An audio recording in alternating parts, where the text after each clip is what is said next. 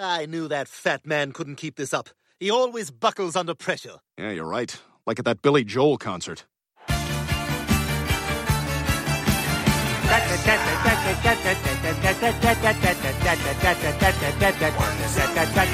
Uptown Girl.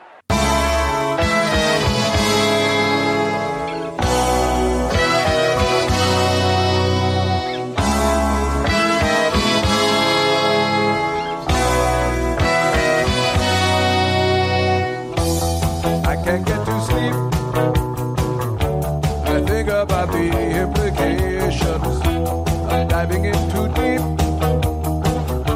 and possibly the complications, especially at night. I worry over situations.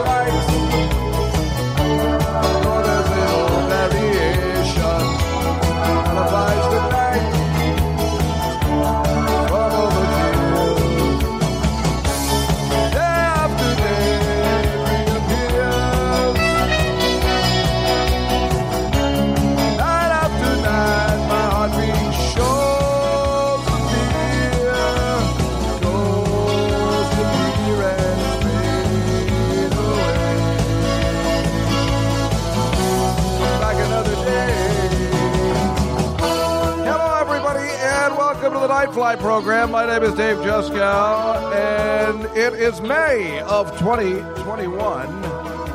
Fun times for everybody. We are recording in beautiful downtown Manhattan, New York City on a lovely day.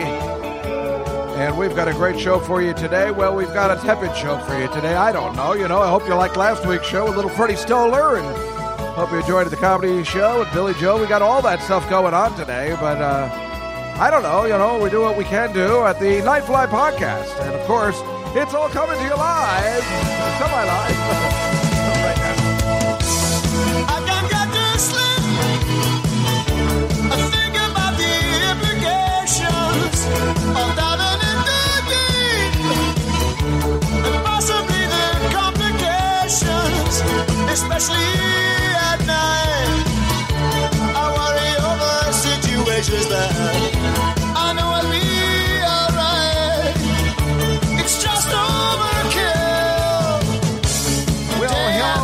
everybody, and welcome to the program. Nice to have everybody here today. Yes, recording on a Saturday, coming out on Tuesday, May the 4th. Be with you. Yes, everybody's favorite Star Wars holiday. Of course, lots of people hate it, but what are you going to do? I am celebrating it. I'm a big Star Wars guy, at least the original series. I don't actually hate the other six. Well, I definitely hate the middle three or the first three. However, they're doing it, and the last three suck too. But at least it has some of the original cast members. But you know, I'm a four, five, six kind of guy. But I'll always be into a little Star Wars action, and I like a day where they're going to just show them all on TBS, even if it takes away the fact that I won't be able to watch The Big Bang Theory after. It's fine.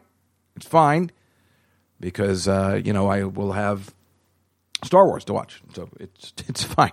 And this week, of course, is no exception. On May the fourth, be with you. I have Alex Sulkin from Family Guy, which is why we played the clip up front. And why wouldn't we? You got to do something Family Guy. I mean, the guy you know wrote the Star Wars Blue Harvest episode. And uh, well, let's face it, Alex Sulkin's a, a fun guy. He's an interesting guy, and he'll be great. And of course, little Danny Natterman Well, we got to put a nerd on. He doesn't know anything about Star Wars, but you know, I don't tell him I said that. but I was just looking for somebody to compliment our May Fourth production, uh, whatever it is, and I haven't done anything about the week after because uh, I don't know. I've been in a little bit of a funk, I guess. I guess I have, like everybody else, very confused, very confused about the reopening and re getting into things. You know what I'm talking about. But I will also tell you that on Billy Joel A to Z this week, coming up today, Tuesday, May 4th, we did not do a Billy Joel Star Wars retros- retrospective. We have And So It Goes, everybody's favorite song. Ugh. And then Thursday, Angry Young Man. Yeah. Like when we have the biggies. Only the biggies. Only the biggies. So those are the two songs coming out on the Billy Joel podcast. I hope you're enjoying that, and that'll finish off the A's. And then the week after that, we have the A's wrap up. That's always a lot of laughs. And when I say that, I mean not. And then an interview with the guy from New York Magazine, Christopher Bonanos. I mean, if you've been listening to the Billy Joel podcast, you it, it, it could be quite fascinating. And then we start with the bees. little baby grand action. Ugh. Big man on Mulberry Street. Ugh. you got to go through the ones that stink. And then a big shot, thank God. But we have one where Elon and I are taping today called Blonde Over Blue. And the Cars fans are going to either love it or hate it. And all you need to do, if you are a Cars fan, is listen to Blonde Over Blue. You'll know exactly what I'm talking about. I am going to uh, show it to Eli today. Eli, who the hell is Eli? What's the matter with me? Elon today. And again, if you like the cars, you'll know exactly what I'm talking about. Not to give any spoilers out. I got to tell you, folks, I'm a mess. I mean, I'm always off and on. But this week, something is wrong. I need psychiatric help. I am slowly losing it. The reintegration, reintegration, reintegration into society is not working for me, or it's going to take some time. Uh, you know, just I mean, just as a quick example, I went out Wednesday night. You know, go hang out at the bar, and then of course I go to the the cellar. Well, MacDougal Street was just hopping like old school.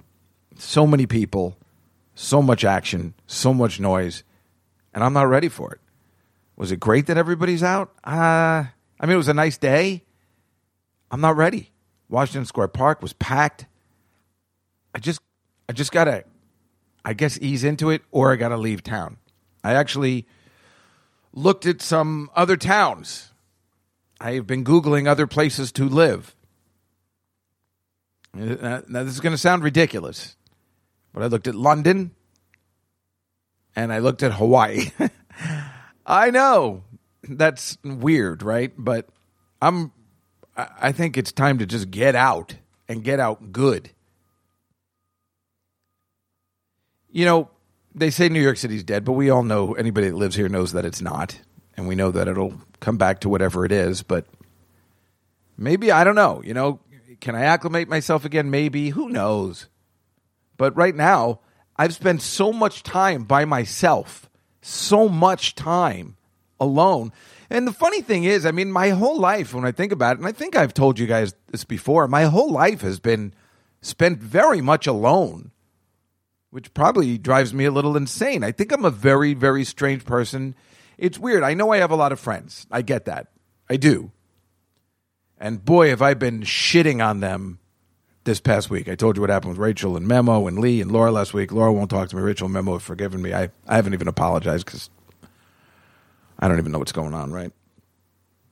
Tuesday, when I was doing the Comedy Cellar show, that guy, the lovely guy, Julian Velard, musician who was wonderful. He played on the show. He was so good. He played that song I like. He said he was going to be a minute late. I flipped out. I told him, hey, forget it then. You know what? I'll get somebody else. And I'm like, what am I talking? What am I do? I'll get somebody else. What the fuck is the matter with me? One minute late. I, I've just, any change of plan is problematic. And then the worst part was on Thursday night, my nephew was going to stay. Oh, well, I didn't even tell you what happened on, on Monday. My you know, this thing with my my nephew. You know, I told you he wanted to stay over. We didn't stay over. My sister made me go meet him at Penn Station at seven in the morning, and then she wanted me to take the subway to Brooklyn with him so he knows where to go. Uh, you know, for the thing, which I, I get, but you know, that's that's a lot to ask. Somebody who, again, is trying to acclimate themselves back into regular life to go to Penn Station of all places, right? And that place is gross now because I was there at seven in the morning and I was, I was there at six thirty, and then I was there at ten thirty, and nothing had changed. There's it's bad there, bad, and and then she wanted me to take the subway to Brooklyn. I'm like, I haven't taken a subway yet, and I can't tell her that because she wouldn't understand. She's like, you know, she'll say something like "man up." She didn't say any of that stuff, but I'm just saying. But she's, you know, she's expected. She's like, so you'll pick up Billy. It wasn't like, could you? It was just like, here's what you're going to do, and I don't want any trouble from her. So, and I, you know, I do care about my nephew, so I wanted to, uh, you know, whatever. So anyway, we took the ferry. I showed him a better way than the subway, and it goes right into the studio where he's filming this thing.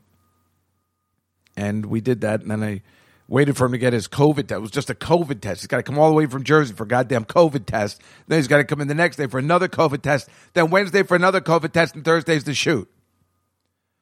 So Thursday, I got you know I'm I'm doing stuff all day actually, if you can believe it, right? I went out for lunch with uh, my friend Felicia Madison, who runs the West Side Comedy Club.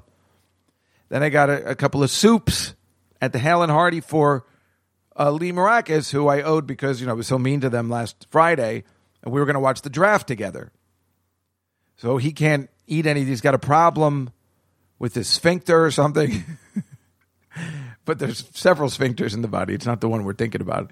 And he can right now he can only eat soup. So I bought a whole bunch of soups over, and we watched the the draft. When I got when I was walking home, all the way from you know the Upper West Side to my house, I guess my nephew was texting me and saying, "Hey, we're we're going to finish late today. You know, can I stay over?" And, you know, even though that is problematic for me, and it doesn't matter who it is, a late night, hey, can I stay over? Because I am not, unfortunately, as you all know, a go with the flow type of guy, although I like to pretend I am, even though, I mean, when I pretend, I'm joking. Um, you know, uh, I was walking, I just assumed I wasn't going to hear from him, and then, you know, then I got a call from my sister. Billy's been trying to text you. I'm like, well, I'm walking, I'm in the middle of walking. I don't know what's going on. I'm listening to the uh, radio or whatever for radio. I, I, don't know how old I am. Listen to Spotify, and you know, and I always just write back, sure. Everything I just write back, sure, because I don't want to. You know, I just I want him to know he's welcome, but I don't want any other complications, right? So, just I keep writing back, sure. That's what I did last week when he said on Sunday, "Can I stay over?" Sure. Hey, we got to talk about Sunday. Sure. You know, this is a thing. And he keeps calling and texting. And I'm like, just, are there any new plans? No. Just either come or don't come. Just tell me what time you're coming. So on Thursday, he says he's going to come. You know, he's finishing at midnight and then he'll come. And I'm like, ugh, crap. Because, you know, I really go to bed. I don't know. I mean, I go to bed whenever I want, right? But most of the time, I'm finished by 11, 11.30 and I go to bed sometimes at eleven thirty, and then I wake up at two, and I'm up until six or seven in the morning. This is just the way it works. It's good because I don't have anything going on, so I don't got to worry about anything. So I, I go to bed. But when you know how when you're waiting for somebody, like if you're waiting to take a plane, and you know you can't fall asleep or something, that's that's when you get sleepy, and that's when things get complicated. So I'm like, well, whatever, it's no big deal. And I'm trying to feel figure out like where I'm going to put them and what what's best for me per, you know, personally, like what, you know, is it better if I'm by the computer and the TV because I wake up in the middle of the night? Is it better if he sleeps in my room or is it better if I sleep in my room? My TV isn't working well in my room. Otherwise, it probably wouldn't even be a question. I don't, you know, all these things go into my head because I'm not used to having guests like ever, but certainly not in the past year and a half. So I'm, you know, panicked and I don't want to be. It's my nephew. It's not some random weirdo. So he uh, so it's all set. And then around eleven forty, I get a text from him. He goes, "Yeah, listen, Uncle David, I, I, I met a couple of guys. We're gonna go out. I'll see you later. I'll be home around two, three o'clock." And I'm like, "What?" And I just I used. I, I, I, just he goes well I thought you're up all night I'm like I don't I don't what what what are you talking about what is this and I just wrote you suck I mean because I don't even know what to say anymore after this what, what does that mean? He's going out? What, what, am I, what am I supposed to do here? Do I tell his I get he's 18, but he's not 21. Where are they going? Everything closes at midnight. So where are they going? And who's he with? He's not vaccinated. I don't know if those kids are vaccinated. I mean, really, with the vaccination, I really don't care anymore. I'm not thinking of COVID, but, you know, then I'm thinking about that. Who's he with? What is that all about? And I'm like, you know what? Take the last train home.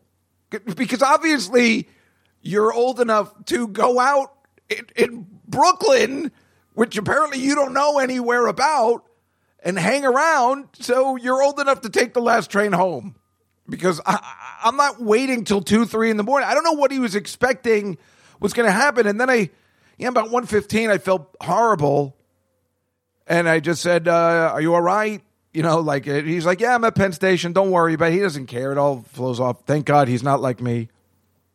I mean, he's technically like me, but he's you know, he lets things roll off his shoulders. Thank God, that's a good trait. And um, you know, I was just like, listen, and I texted him. I said, this is the first time you're staying over after a thing, right? So the first time, you know, come on time. Let me set up you know, whatever we're going to do, let's talk. You know what I'm saying? The first time. Because if you're going to do this more often, I'll give you a key and come and go as you please. I really don't care. You just give me some notice. Because then I can go to bed and whatever, and he comes at three o'clock. I don't care. I don't think I have to worry about him bringing random strangers over. I don't think he's that kind of idiot. I'm assuming, but I suppose there's a little nervousness about it. We've hanging out with these random dudes. I think he's just a friendly guy and he meets new friends like I do, which is great, right? The exact opposite of his sister, Dory. But you know, there's definitely an element. I'm like, I don't know. He's never been here. I'm just gonna, I'm, I'm gonna fall at three o'clock. I'm gonna get a call from the doorman saying, "Hey, your nephew's here," because I, he, he can't just be brought up. Like at least the first time, I gotta, I gotta go through this whole thing where you gotta email, you gotta put his name on the list. I gotta, you know, so so basically, I gotta wait till he's home at two, three o'clock He's like, well, I thought you were up all night, always, you know. And I'm like, I, I don't know. The fuck is this? Is he taking advantage of me already, or what's going on? I don't think he's thinking about it at all. But I, I he's probably like, hey, my uncle's cool. It's all right, but I, I'm not, because I'm just, you know, because I'm just not ready for this. I'm having trouble acclimating to people, but flying off the, but that one I think is a good one. The other ones, but it's all part of a really horrible pattern of any kind of change, I, I, have an, I have an issue, a major issue. I've got to stop. And it's also the texting, which is problematic because, again, last week, if, if Rachel or Memo had called me, or Lee and Laura, if we had talked about it, if we could have talked it out, I could have relaxed. I could have calmed down. Uh, I don't know about Tuesday. I don't know about Julian. I don't know him well. But if my niece lies it because I was texting her and I'm like, I know you're supposed to pick him up at like one at the train station. She goes, I'm in bed. Or if my sister, I texted her, she if she had called me and we could have spoken about it, and even if Billy had called and we talked about it, you know, I we, I think that would have relaxed me. The texting is uh, clearly problematic for me in a way because I'm not getting how people feel. I guess what the thing is is once it happens, I kind of put it out they're like, I'm angry. And then I guess I expect a call. Oh, I, I didn't realize this was going to bother you, you know, something like that. But I guess that's too much to ask in this day and age. Jesus Christ, right? So I got to get help or I got to move out and I need a more relaxed lifestyle. I'd prefer to do comedy virtually online for the rest of my life. I don't think it's clearly not for me. And I guess I'm just panicking. You know, the, the stocks since Biden took office, which is better, the stocks have been bad. You know, just it's just not making. It's just not working the same way it was. So I'm not making any money. I don't know how to make money. I'm not sure what I'm going to do, and I'm starting to panic. So much so that I think my my body is not shutting down, but I I had to do a cleanse yesterday. I uh, took the magnesium citrate or something because I'm like I gotta, I gotta, something's wrong. My whole system is shutting down or something. And it's all, of course, from stress and mental anguish and the stuff I'm putting on myself. But that that would anybody would be like that if they don't know what they're going to do with the rest of their life. You know, I mean, it's been two years now. That next week will be the big anniversary show of me losing my job, and I haven't had a steady job since. And I have had a steady job for 30 fucking years. For two years to not have a job. This is exactly what happened uh, years ago or something where I, you know, took some time off and then I had to go back. If I have to go back again this time, I mean, that's, that's just it. it this, I mean, this is it's just sad. So all this is weighing on me, like it is for lots of other people, I'm sure. I mean, maybe in a way I should be grateful I do live in New York because there is lots of activities and stuff. I just have to put myself out more. Now, today, tonight, I'm going to dinner with some friends. That's wonderful. We'll go to that Peking duck place. Oh, that's going to be good. Hopefully, uh, you know, get that magnesium citrate out of my system before uh, guys, I got to be right back. but I'm just glad that, you know, they called my, uh, you know, friend who's the nurse over at Columbia. So maybe I could talk to her about my issues. Well, she's not happy where she is right now. She's seen too much shit since COVID. She she was in the, the middle of it. I don't think this is um, what she was looking for when she became a nurse. You know, when you became a nurse, you want to do all this, but you weren't expecting you were going to be in like a mash unit and see all these people die that didn't have to, or maybe they didn't, you know, because of this virus. I mean, nobody saw that coming. Somebody in her profession, it's 10 times worse than what I'm going through. And I don't think she was ready, and I think she's finished. So a lot of people are being like, I got to change my life around. And she was able to. She has some money, so they got a house somewhere else. They can relax a little bit. And it all really comes down to money and how you can make it and where you can spend it. It always comes down to money for me. I mean, how do you get stuck in a job for that long? Money. You know, and if you're an artist, I'm using the air quotes, well, then money is just usually your second thought, unfortunately, which, as you know, for me, it is. It's always been on the back burner. I know I need to make it, but I'd prefer to do something hilarious and have a good time, you know, making people laugh or, or whatever it is I do. and then, I, and then, of course, you know, it's the the best is the the crazy spending, the insane spending, the insane person late night spending that everybody does. I have no idea. I couldn't for the life of you tell you. Oh no, no, it must have been the Big Bang Theory. It must have been that. Sheldon likes strawberry yoo-hoo, and for some reason I was looking up what other flavors yoo-hoo do they have. because this is what I do now. I just sit there watching. I'm like, oh, let me check out some information. It's like when I'm watching a family affair and I see one of the women on it. I'm like, oh, let's see what she looks like now, or is she dead or alive? You know, something like that, or or match game or whatever, which happened the other day, and I'll tell you in a second. This this is this is what I do with my life, and so I'm looking up like I wonder if they have banana yoo-hoo. I'd be interested in that, and uh, I don't think they have, but they had vanilla yoo-hoo. I'm like, well, that's interesting. I never. So I bought a case of vanilla yoo-hoo, like a complete idiot. I mean, it wasn't very expensive. I think it was sixteen dollars, but I'm like, I, I, I got to try it. I, I don't know why. I don't even think I was high and I ordered a case of vanilla yoo-hoo. And uh, I gave one to my doorman. I'm like, "Have you ever had?" it? He goes, "Yeah, I've had it. It's good." I'm like, "Are you sure?" And it didn't come in the bottle. I thought it was coming in the bottles. It came in a little child squeeze box, you know, a juice box, and it was leaking. so, so I gave one to the doorman because I'm like, "Well, I don't need all of these." I put the rest in the fridge, and I tried one, and it was awful, like really awful. The second one was a little better I think I was thinking it was going to be vanilla milk, but it's Yoo-Hoo, you know, which is a very strange drink. It's chocolate water, really. So that's exactly what this was. I thought it had gone bad, but I'm like, no, no, this is, I think, the way it's supposed to taste. It tastes like medical, something medical. Like, I don't know. So now I have all these vanilla Yoo-Hoos in my refrigerator. For what reason? I don't, because I've lost my mind. I started looking up. Uh, you, you know why I'm losing my mind? I tell you why else I'm losing my mind. I'll tell you why else. Demi Lovato. I have hated her since the day she is an exact example of why my nephew in a way burns me up. Of course, he isn't a problem, right? He's he's going for it, right? He's trying to be uh, whatever he's trying to be, an actor, a star. I, I don't know what he's looking for. But so I was doing that too, right? And Demi Lovato gets this chance of a lifetime. She stars in her own show in Disney. I've always remembered this. Uh, Sonny, Sonny with a Chance, I think it was called, right? And the show gets canceled because she can't keep it together. She's drinking, she's getting high, does not seem to understand the privilege of having your own goddamn show as a teenager, which is all I ever wanted, which is what has set me off to be the person I am today. I mean, I've wanted my own TV show since I was five years old. So when this kid is gifted her, her own TV show, which was a you know a great like it was her running a TV station, something I, I don't remember. I'm like, who the fuck is Demi Lovato? You know, whatever. And then she's doing this thing, and then she blows it. She blows it, right? And somehow, like Artie Lange, she's given a second chance in life. And, uh, you know, she becomes this unbelievable singer.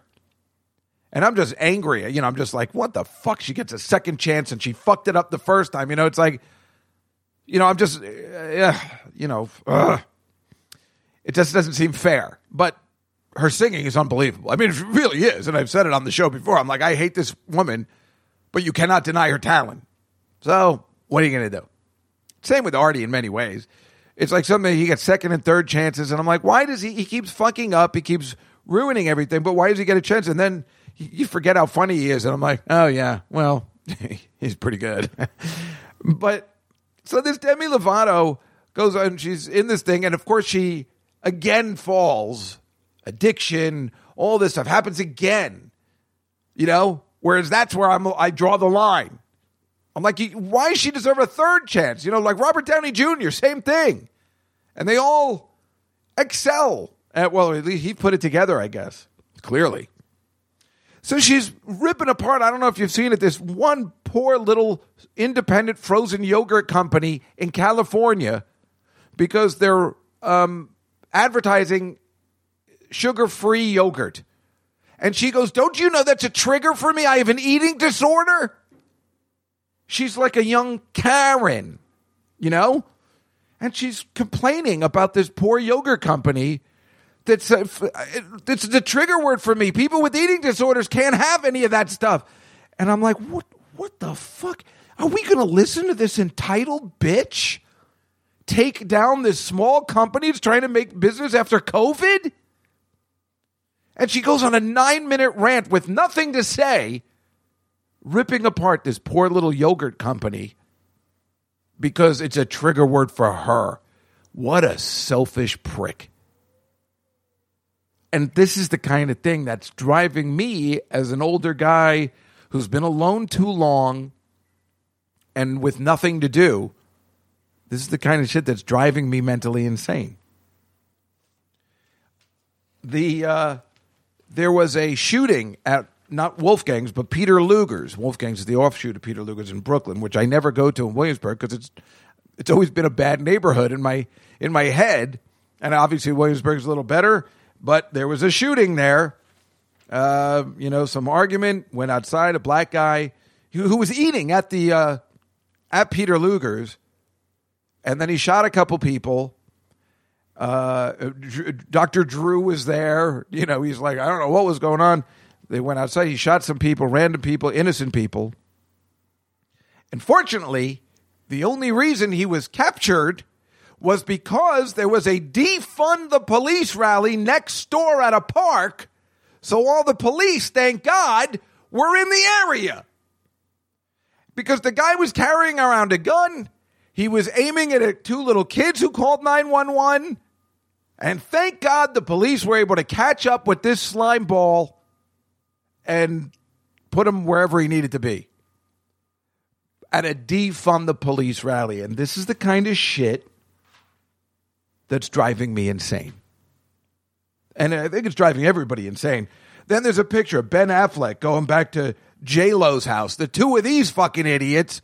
And you know how I feel about Ben Affleck. Oh, poor Ben Affleck can't put it together either. So these kind of things bother an old man who's not doing anything but just kind of reading the paper on the weekends, not really watching the news. So the the little bits of information I get, not seeing people a lot, and it's driving me in, mentally insane. I think, truly mentally insane. Plus, if I go look through a therapist, because I was looking at some, because I knew I needed some help and maybe antidepressant drugs again at this point. I don't know whether you can see them in person, and I don't feel a Zoom is going to work with me. I think I need an in person, you know, chair to chair, you know, conference with a professional, not not somebody like Lee's wife Laura who just decided to go to school one day and say, "I'm going to help people." I need a professional, like somebody with a doctorate, you know, that's going to really help. Not these these girls that, and and of course, as you know, these fucking therapists. They're like, once they know you, they're like, well, I can't treat you now. We've met. You fucking assholes. How you don't get it. And Laura for not speaking to me. She doesn't know I need help. You know, fuck you. Wow. So I'm losing it, man. I don't know what else to tell you. I'm losing it. I have moments of, of, of fun and happiness, like, you know, let's sing something today. Let's have a good time.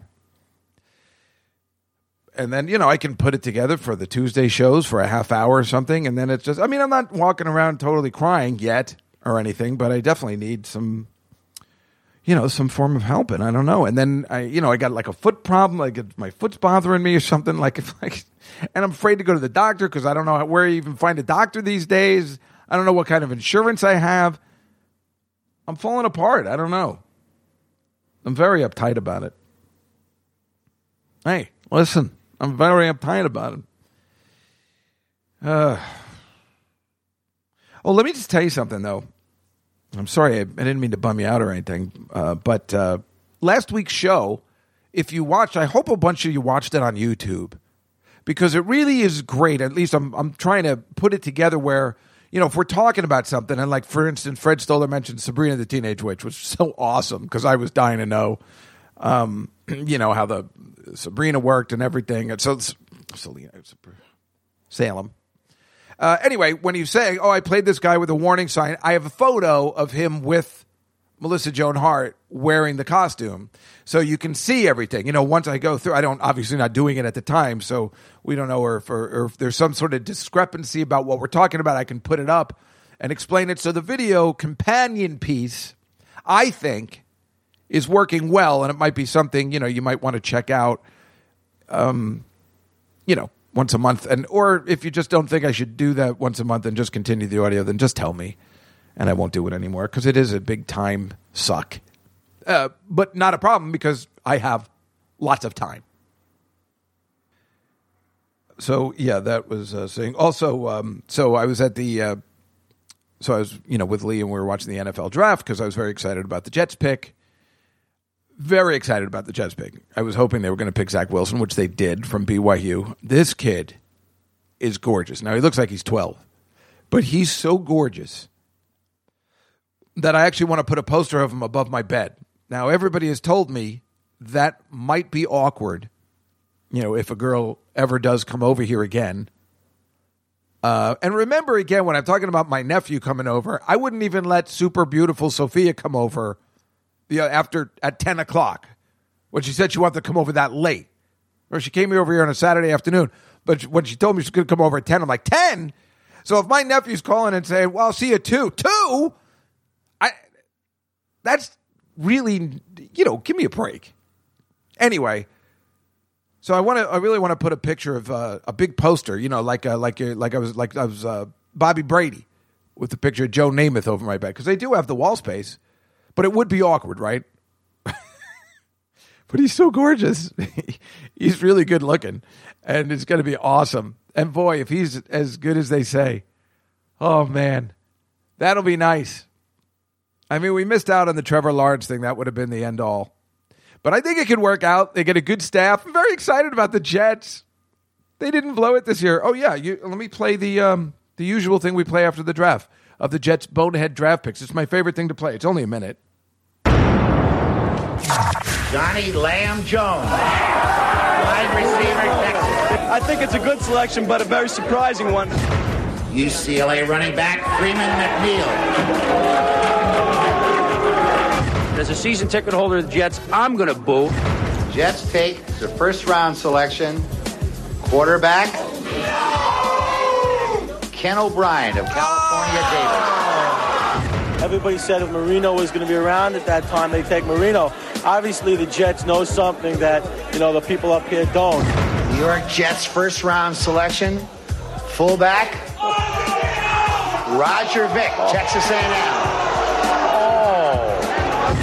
New York Jets first round choice, Jeff Lageman, linebacker Virginia. It's obvious to me right now that the Jets just don't understand what the draft's all about. The New York Jets select Blair Thomas, running back, Penn State. The New York Jets select Johnny Mitchell, tight end, Nebraska.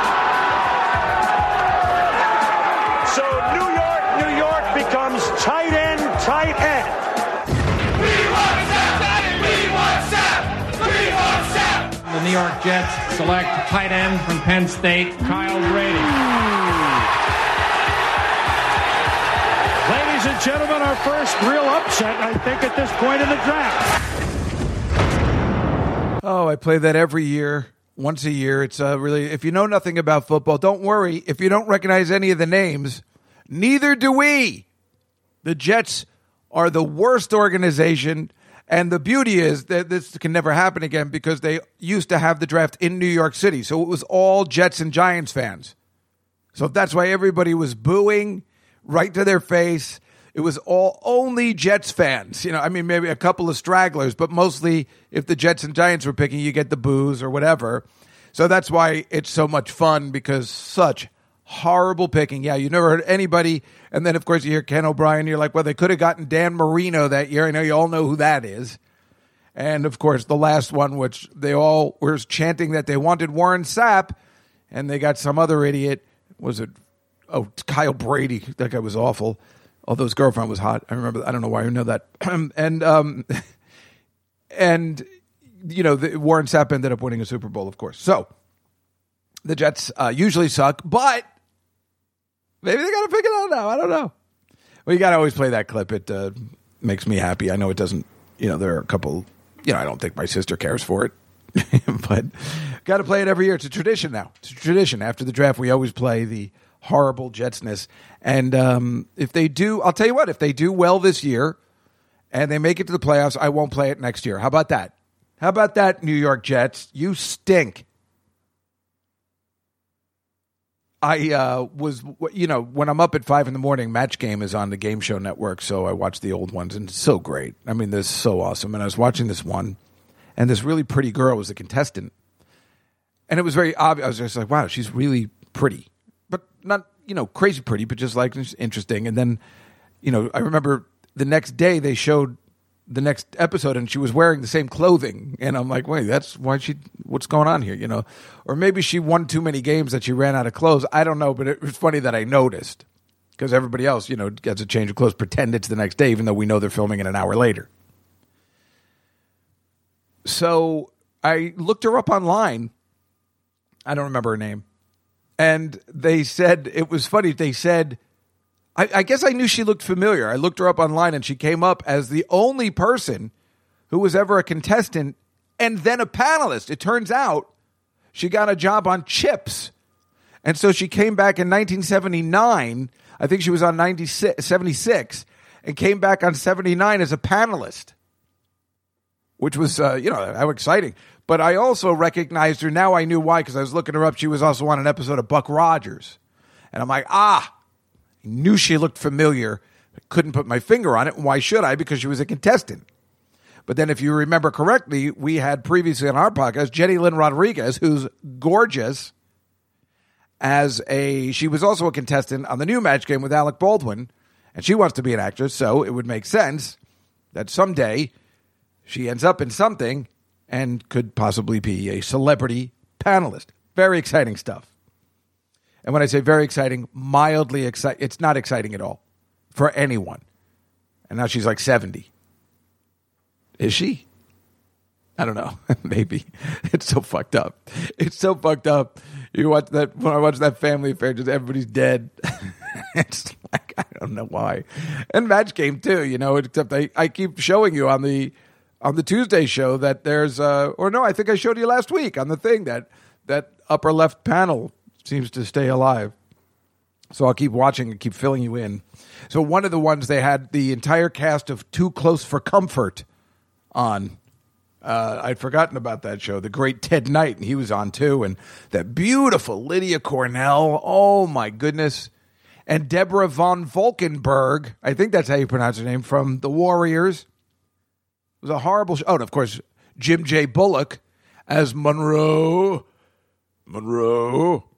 And of course, the ending to the opening where Ted Knight falls over the couch and his hair, you know, is all up in the air. That's the one I imitate all the time when my hair is off like that or, you know, whatever. I try and imitate Ted Knight from that thing. And me, and I told you, me and Jay Mohr in the day, we, for some reason, we used to, I guess we used to do, did we do dueling Ted Knights?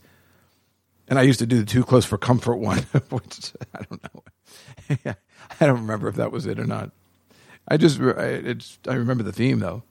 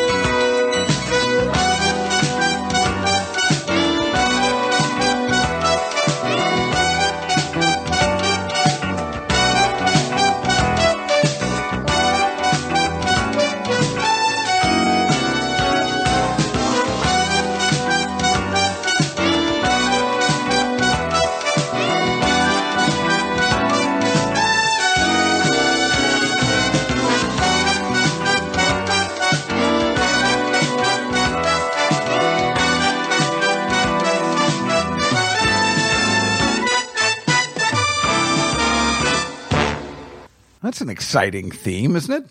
I I think in about season five, they changed it to the Ted Knight show, and they they changed it to a they moved to kind of like where Newhart did. They moved to a, a smaller town. They- they- the first one took place in San Francisco, just like a Full House, and then they moved to a smaller town. Changed the opening just ever so slightly.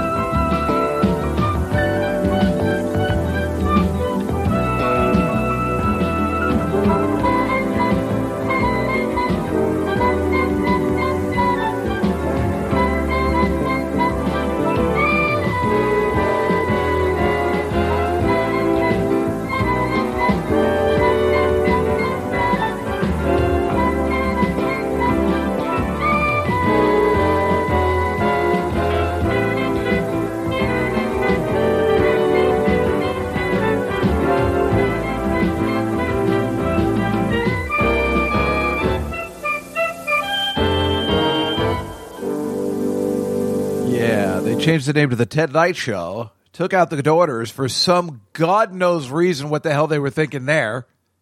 That was the only reason anybody was watching. Well, we all love Ted Knight, but you know what I'm saying.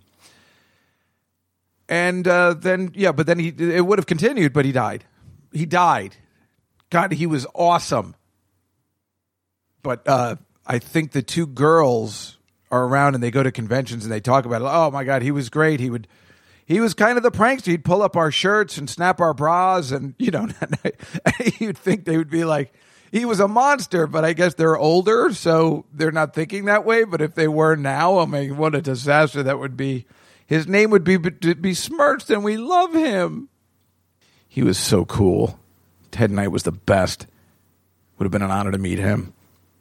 Meanwhile, there's some there's a guy named Darius Witherspoon, and he is like this kind of this big black guy, and he just um, has these things where he just plays the keyboards, and he does various things like you know he just plays along with the Doobie Brothers or something.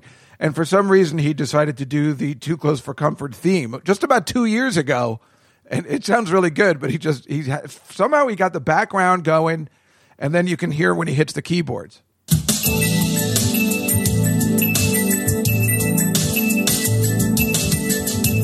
Yeah, he created that background theme, and then he's about to hit the keyboards. He hasn't hit it yet, but it sound, it sounds really good.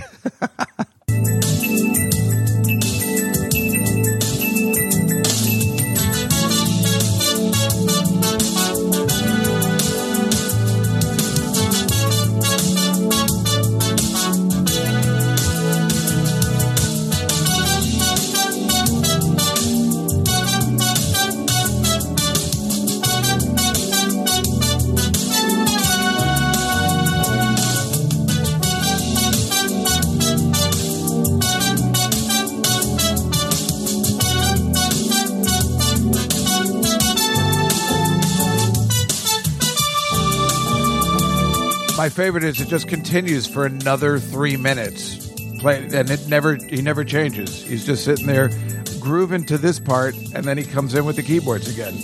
Yeah, he just he just plays it like three times. why does it sound so good, or why did he even choose? Because there is something to it that's kind of fun. Too close for comfort, we will be. Ted Knight and me. With Deborah Von Valkenburgh, too. Lydia Cornell for you. Nancy Dussault will also be there. The Ted Knight Show! Yeah, it just continues for hours. I, and the funny thing is, I, I- think I could actually.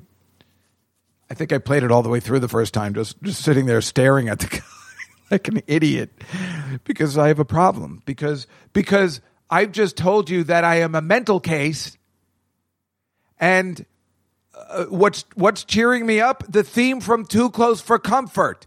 Now, if that's not a person with an issue, I'll tell you what else cheers me up. This show and spilling to you what I got to say is a form of therapy.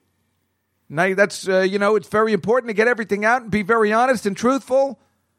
And that's how I can survive on a daily basis. I'm like, well, I have the show. I can, I can talk to my friends who are listening out there who do care, who really do care. I mean, you guys are amazing. You've always been so nice. You send lovely messages when things are bad, like when I got fired or my cat died. And I can't tell you how much I appreciate it. I really do. I really do. Now, let's hear that theme again. and I, I want to hear the guy's theme, you know, this Darius. We get this guy on the show. Come on, Darius, hit it. Woo!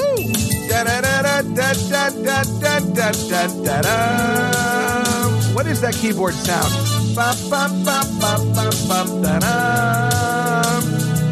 The Nightfly is the greatest show. I love for you. This is such a fun show that we do. The Nightfly with your host is me and everybody. A ba. I'm Dave. Woo! Oh, he's doing it again. I didn't. I didn't even rewind it. He just keeps playing it. It's not me. I'm telling you. I, I, I thought there was three times. It's four times, maybe more.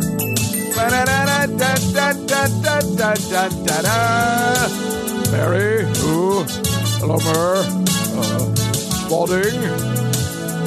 But no, I'm not, Dad. I'm playing tennis today. Balding. Now, uh, um, good. Bye, Bushwood.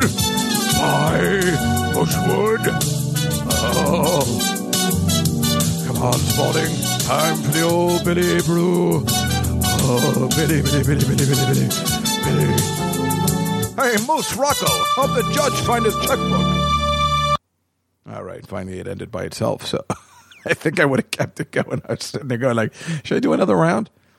Oh God. Let me tell you something. You know, I don't know what, you know, do you lose listeners over this? or do you gain them? I'm going to say lose. Because who, how do you even tell your friends, I listen to this podcast, it's called The Night Flight, you'd really like it. Well, do you like the show Too Close for Comfort? Because he likes playing the theme and then be like, what the hell kind of podcast is? Can you imagine being 25 trying to explain to somebody, wait, I don't understand. Wait, what? Yeah, it's a show. You'd have to explain. Ev- yeah, we know. well, let me just tell you this while we're uh, having a good time here now. So I went over to Susie Felber's on Sunday, and let me tell you, that was a good time. Again, somebody who, thank God, forgave me. I apologized profusely. And uh, I went over her house to look through those cards. She's so nice. Her husband is awesome. He's he's British, so he talks like this. Hello. Hello, everyone. No, he's really cool. Really cool. I love that he has a British accent. It's so cool. And I met her kids, and they were great. Her son like plays the like a jazz piano. When I was walking in her neighborhood, you could hear the piano from outside. I'm like, the hell kind of hipster town is? And it was, you know, her house, but it was awesome. I mean, I wish, see, if my nephew played the piano like that, I would be like, you know, come over every time and just make sure that's the way I wake up in the morning to you playing the piano. You know, let me, give me something. earn your keep here. But I don't even earn my keep here because I haven't been paying rent. So anyway, um, she was great. Her house was great. She was such a great host. I'm not just saying this. And now it sounds like it. I really had such a great time. She's such a good host. She fed me. She gave me this really good sandwich that she made. She kept saying, "Come on, you got to eat something." You know, it was like that's the way you want to be treated. Somebody. I mean, it's really it's over the. I didn't eat anything, but it was but it was delicious. And uh, we just went. You know, we had a nice talk and a nice day. And again, her family was so sweet and just hung around on a, on a beautiful day. Uh, and went through the cards, just A through L. I think I, I probably could have gone through them all, but I'm like, I want to come back another time. I like it here. So I went through those cards from the Triple Inn, if you remember, with all the comics from the uh, late 80s to early 90s and even the 70s. I wrote a couple down that, you know, some I thought you might be interested in, like like some of the names. If you don't know them, I'll just explain them to you. But the first one I found was Maria Augustine, and I haven't heard that name in years she committed suicide in the 80s after going out with me. You know, that's one of the three or four now. Uh, I keep telling you, I've had three or four girls now that have committed suicide after they've dated me. Uh, Maria Augustine was one of them. Oh my God, I met her in the late 80s. She was really pretty. She was like half stripper, half comic. And I couldn't believe her name was on the list. And, you know, it's weird. I, I, I guess I should probably call her sister and say, look what I found. Because then, you remember then I tried to date her sister after, and she was like, what are you doing? And I'm like, uh, no, it's because you know because guys are disgusting. But yeah, she's uh, Marie Augustine was in that thing. I couldn't believe it. I'm like, oh my god. In fact, there were three girls in the uh, things that I went out with in the '80s in the pile. The other names aren't as entertaining, but uh, you know, that's what you did. You went out with the other comics. What are you going to do? Who are you who you going to see? Who are you going to go out with? It was either that or the waitresses. That's, uh, that's who you go out with.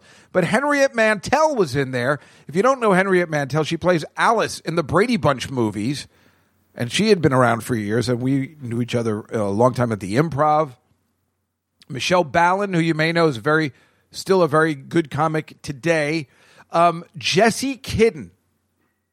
Now you're not going to know him, but I believe I told you when I first, the first day I did stand up comedy in August of 1983 at Pips in Brooklyn. Again, I point out that I was driving my car over the Verrazano to Brooklyn at Billy's age and fending for myself and getting home from my, by myself and doing everything by myself. That's all right. It's a different day and age. Anyway, the first person I ever met there, when the bartender, I said, I'm here for the open mic night, and the bartender goes, Go see the colored guy in the back. That colored guy was Jesse Kidden. Because remember, I know I've told you this before, because he would always get on stage and say, I'm just kidding. So I couldn't believe he was on there. And Owen Blessett was on there. He was like the second guy I met. And then, yeah, that's another thing, too. I, after the show, being the, at the ripe age of 19, which Billy will be in September, okay, so let's just say I was 19 in August. He's 19 a month later. So we're the exact same age. I was driving Jesse Kidden back home, and he took me through Harlem to buy weed I mean, this is what I was doing at 19. So I guess I was hanging out with some unsavory kids too, but I was doing it on my own, and I certainly didn't have an uh, an uncle that lived in Manhattan.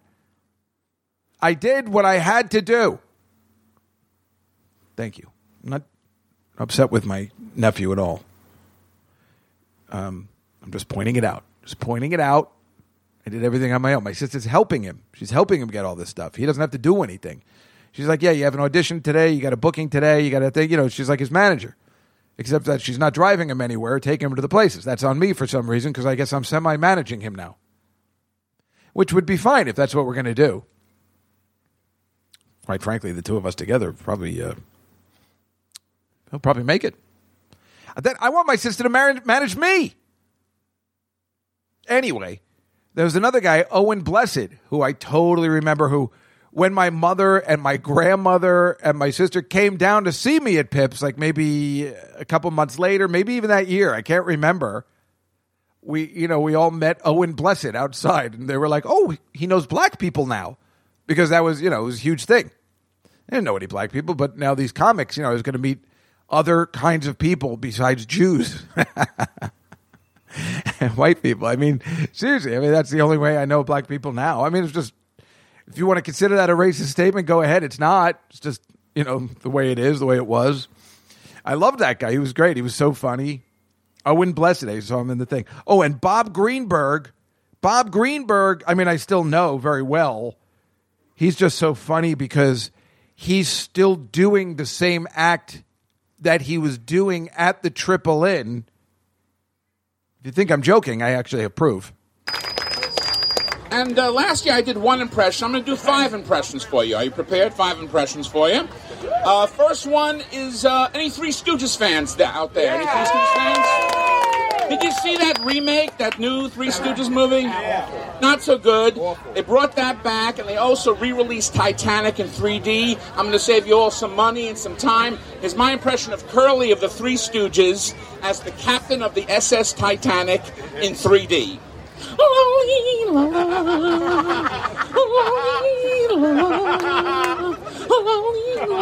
Out of the way! Out of the way!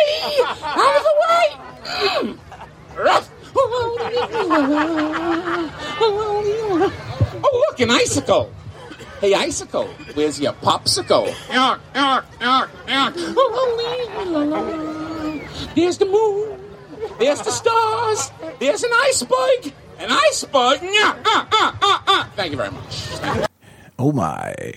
And that was only five years ago. He was doing that exact same bit. It wasn't a Titanic ridden bit, I guess, but it was close.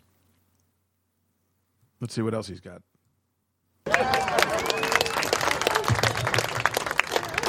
Now, Abbott and Costello and the Abbott and Costello fans Yeah, out. there we go.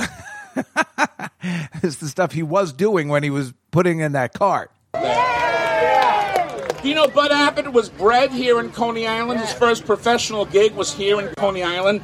Uh, Lou Costello came from Jersey, but since I look more like Lou Costello, I'm going to do Lou Costello. Here is uh, Lou Costello at the John Gotti trial. And you remember, and I think I played this before, he updated it. He was the Lou Costello's the security guard at O.J. Simpson's house the night of the murder. But then he remember him telling me, "Oh, I updated the material to the John Gotti trial." And remember, this is five years ago, and that's still twenty years old. Thank you.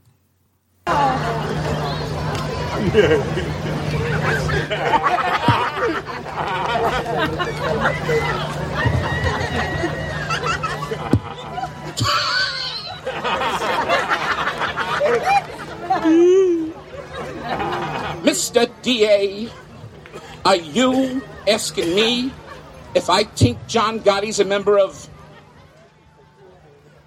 organized crime?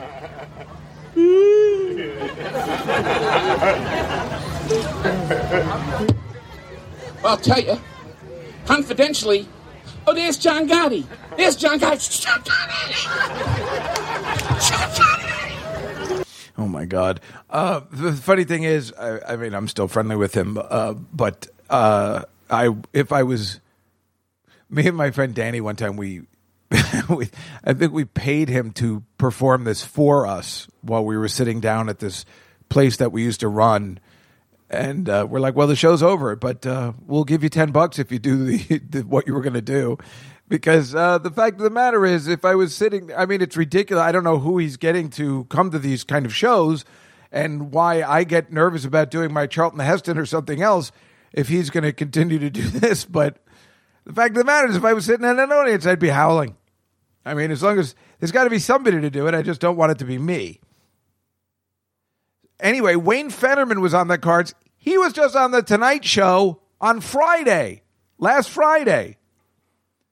Uh, Randy Epley, who I've mentioned before, the second night I did comedy at Dangerfields, the second night in August of 1983. So if I went out that Wednesday, I can remember completely of August of 83. That Sunday, I went to Dangerfields for a 12:30 a.m. show. Again, drove myself to Manhattan, a bad section of Manhattan at the time, at 12 o'clock at night on a Sunday.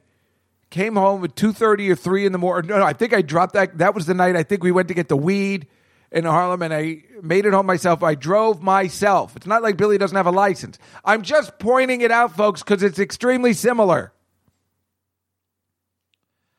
But I did the best I could because I, I wanted it.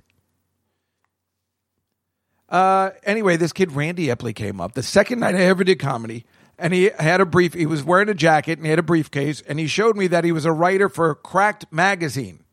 And he took the magazine out of the thing and he showed it to me. He still shows people that. I met him about eh, again about ten years ago. Still showed me the crack. Still carrying around the Cracked magazine. I think he wrote one article one time. And so it was hilarious. When I got the card, it says, have written for Cracked Magazine. Of course he did. As soon as I saw his name, I just started laughing. And Susie's like, what? And I'm like, oh, you don't. Actually, I think she knew that guy. like, there's a couple she didn't know, like Alan Enlow, who is great. But in the day when it was right, and I don't think he does it anymore, he did the legendary Bob Dylan walking into a McDonald's and ordering food. He says, I have a Big Mac and a small fry. um, Frank Conniff was in there. He writes and appeared a couple times on Sabrina, the Teenage Witch. Thank you. This seems to be our theme today. And last week, Kim Coles, who I knew pretty well in the 90s, and she was from In Living Color. Scott Carter, who I know from Politically Incorrect, that's when it was called, before it was Real Time with Bill Maher. He was the producer. And Roger Kabler, who's actually in the movie Clueless, as uh, the guy when Tai falls down. And then she uh, says, "Gosh, I hope nobody saw that." And then Roger Kabler comes up and says, "Gosh, are you okay?" I we all knew him for some reason. I don't even remember why. Because did he even live here? We knew it was Roger Kabler, even back then in the day. So how do you like that? That's fun, and that's only the A through the L's. And uh, well, I'm not going to lie to you, I was pretty upset my name wasn't in there. I guess I never went there. It's kind of weird that Attell and Mike Royce went there, but I didn't go. But that again shows you how I was lackadaisical about stand up comedy. Those guys were all in, and I was, you know, maybe I'll do one here, maybe I'll do one there, and it's coming back again. I think that's what's bothering me. The comedy show is opening up. They'll be up 100% on July 1st. And yeah, maybe I'll get to produce my shows there again, maybe.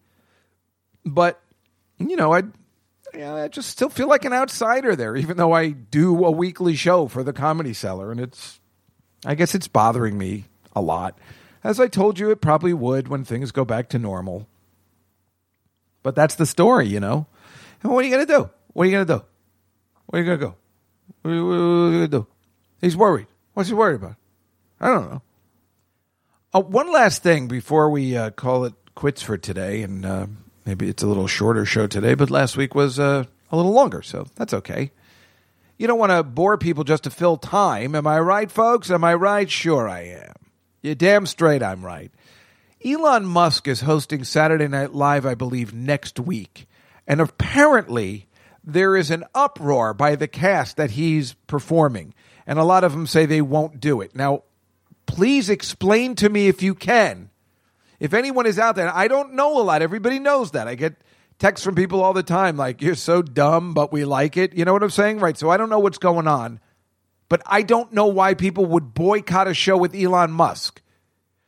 I'm not exactly sure, but if if I find out that it's nothing, unless he hates blacks or Jews and he said so, or something that I'm missing about Elon Musk, who it seems like he's just trying to help the planet and he's just a regular millionaire and I don't know. People seem to enjoy his cars, and he's trying to do space stuff. I, I, explain to me, please, why people are very uptight about Elon Musk hosting. Because if this is the case, this is it for me. No more Saturday Night Live for me. I'm done.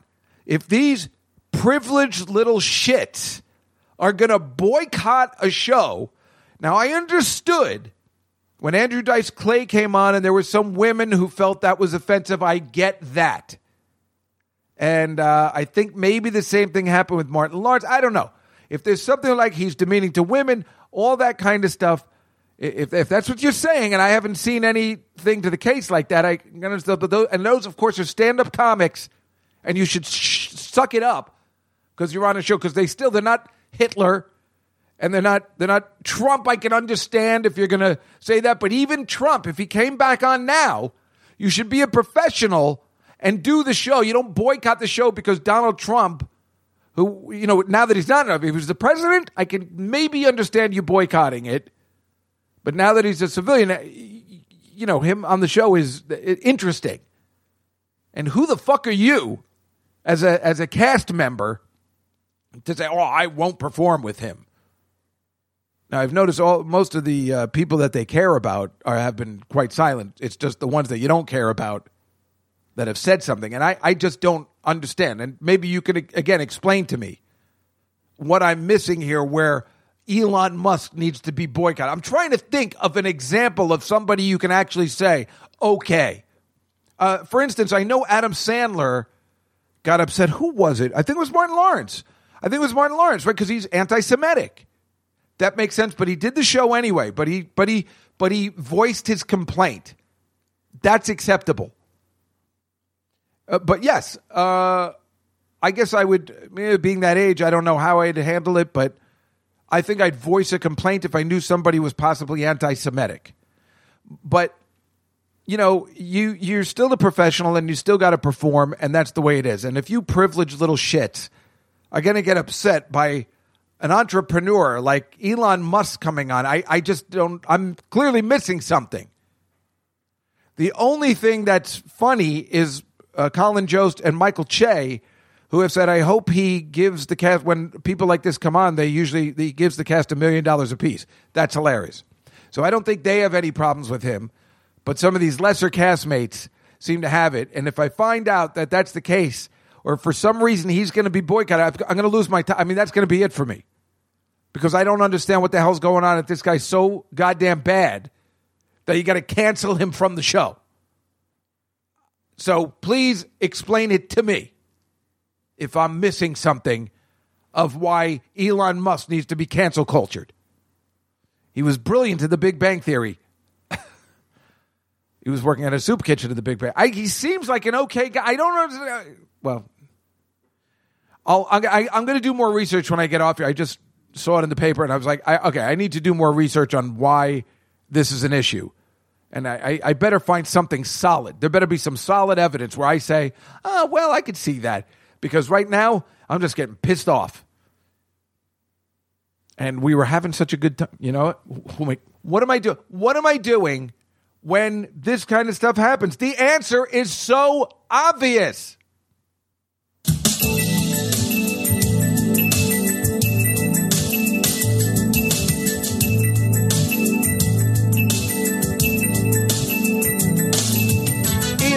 Musk is just the greatest guy. I don't know what their problem is. It's Saturday Night Live. He makes electric cars for you, and we'll send you to space some too. And then he'll do some other stuff that's cool. So shut up if you're on that show, and you are a piece of mo. Uh, uh, I, I, did the best I could. It started out well. Bap, bap, bap. Oops. Uh, yeah, well, listen, what was I doing? I was sitting, I was getting upset again, and this calms me down. I got to have this on a loop in my house. Anytime somebody, so let's just say, what's an example? What's an example? Uh, oh, yeah. So um, somebody for next week's show, for uh, let's say Naturman says, "Hey, Dave, it looks like I'm gonna, I'm not gonna be able to be there until 7:02. Is that gonna be a problem?"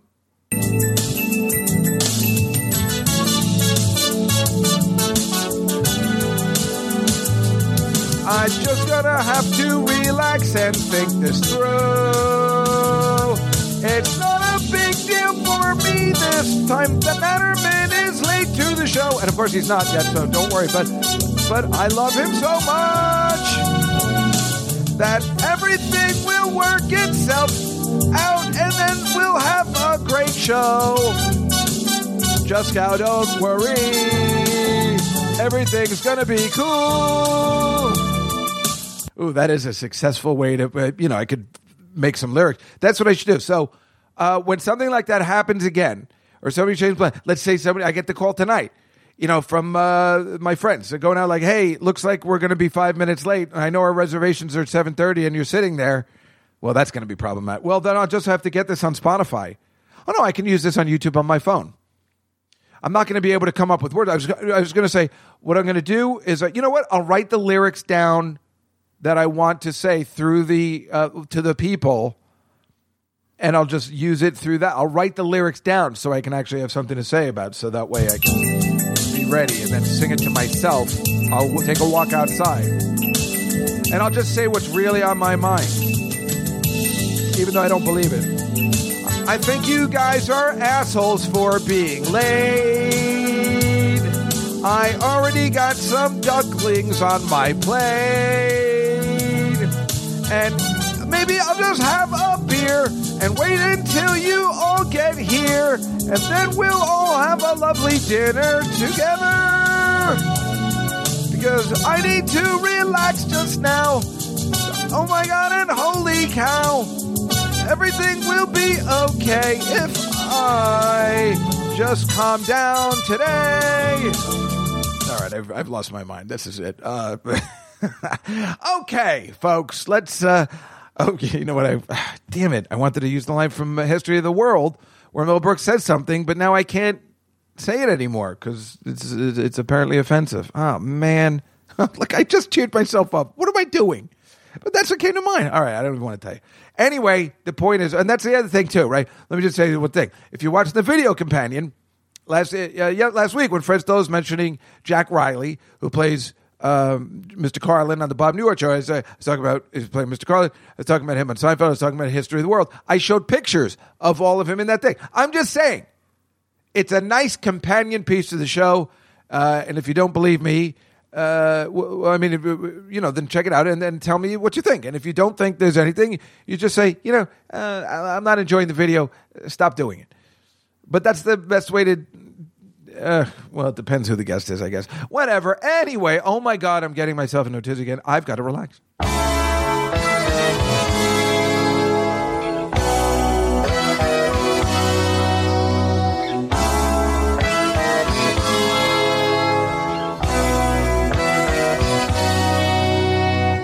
Okay, folks, that is our show for.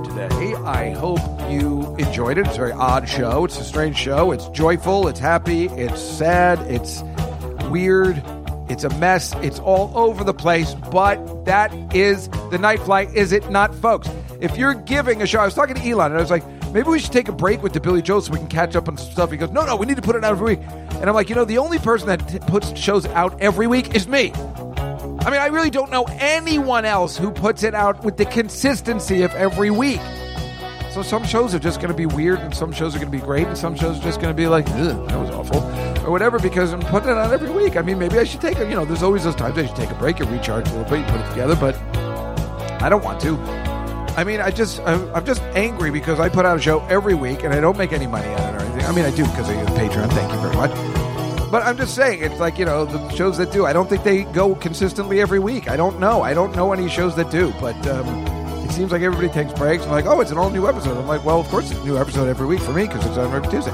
But that all being said, it doesn't matter. Like I said, enjoy doing the show. I'm just saying, uh, sometimes you know, I think to myself, I'm like, boy, it's a week. Uh, I mean, I guess we should probably take. I wonder if we should take the usual Memorial break this week, uh, this uh, year or something. I don't know.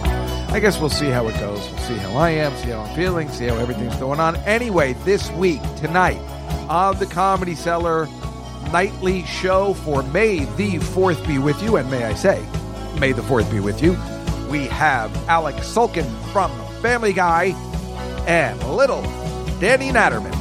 That is our May the 4th show on Billy Joel A to Z, and so it goes today. Angry Young Man on Thursday. Those are the things going on in the Nightfly universe.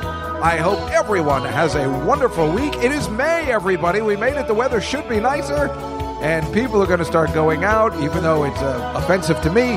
But, uh, you know, maybe you can go out and not wear a mask at this point. That's exciting. So things are picking up, and we'll see you next week on our two year anniversary of being fired and Me Too. Oh, that'll be an exciting show. Ooh, a very scary show. A very scary show.